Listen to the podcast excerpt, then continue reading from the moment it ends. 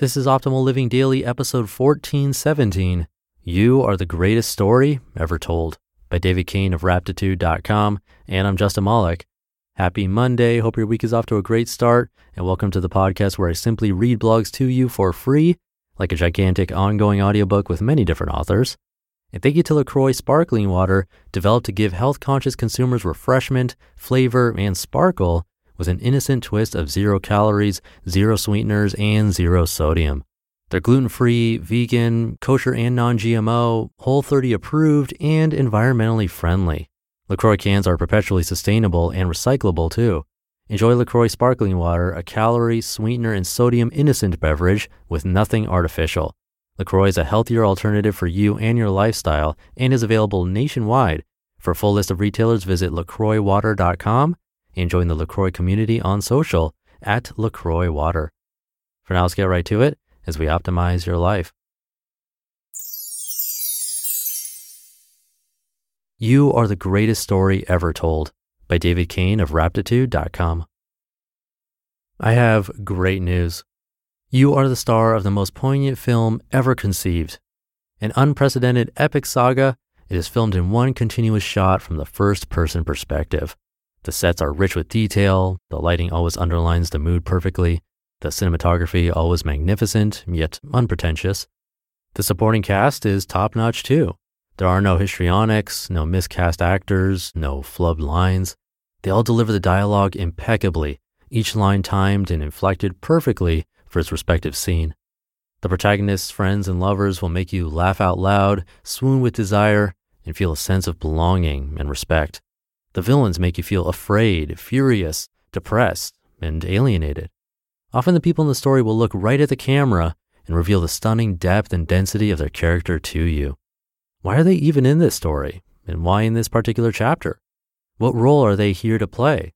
The advisor, the fool, the expert, the disciple, the love interest, the diplomat, the instigator, the enemy, the martyr? Why were they cast at all? Will they give our protagonists some much needed perspective, or will they only create dilemmas to be overcome? If they do create trouble for the hero, what will she need to learn about herself or about humanity in order to get past it?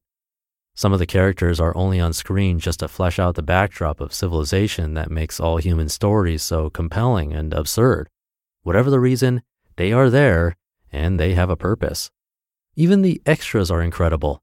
Watch them closely.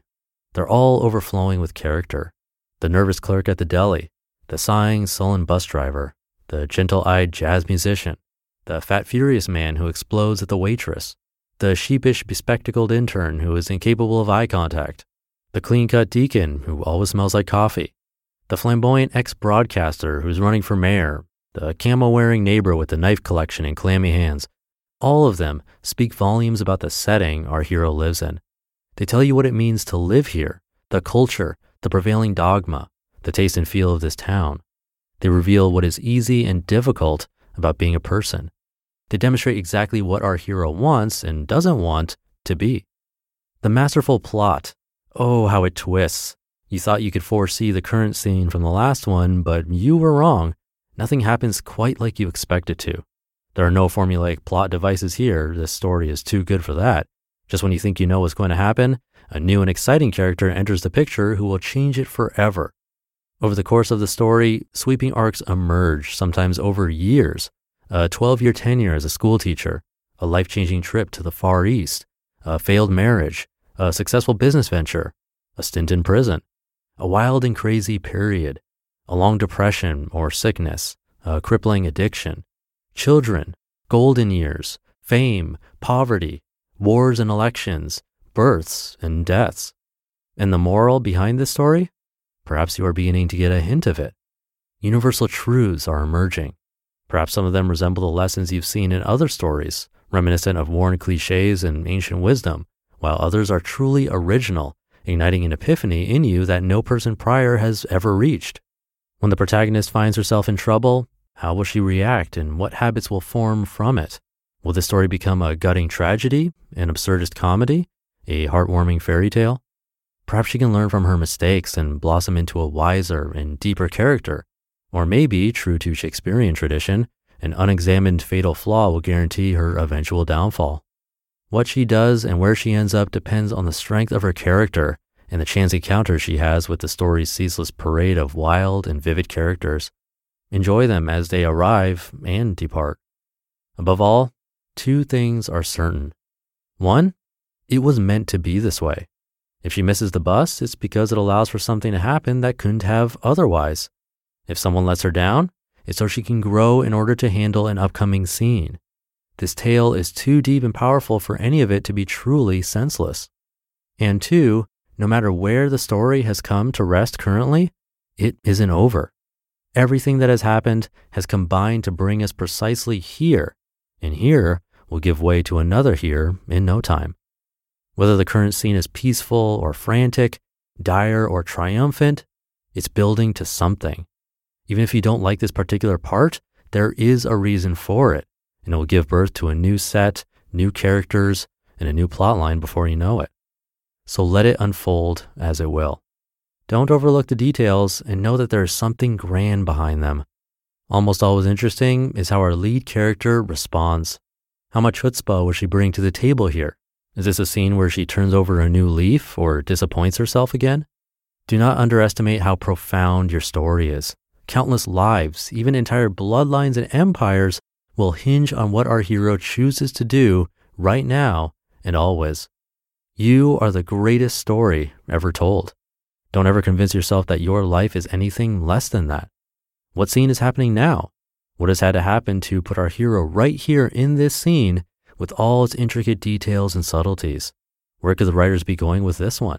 What as yet unknown essential character is poised to enter the frame? What difficult and pivotal decision will send our hero on a new path nobody could have guessed? And does she have the courage to make it? Watch and find out. You just listened to the post titled, You Are the Greatest Story Ever Told by David Cain of Raptitude.com. I love that one. Thank you to David. And thank you again to LaCroix Sparkling Water, giving health conscious consumers refreshment, flavor, and sparkle with an innocent twist of zero calories, zero sweeteners, and zero sodium. There are newly added flavors to the Nicola theme coconut cola, Cubano, Mojito, and Cafe Exotica, Sumatra coffee and cola, joining the original La Cola, all of which contain no caffeine or alcohol, only naturally essenced flavor.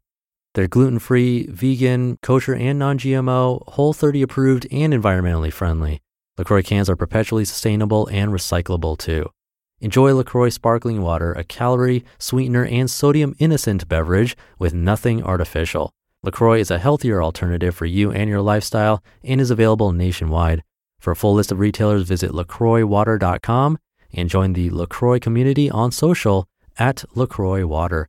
That's L A C R O I X, water.com.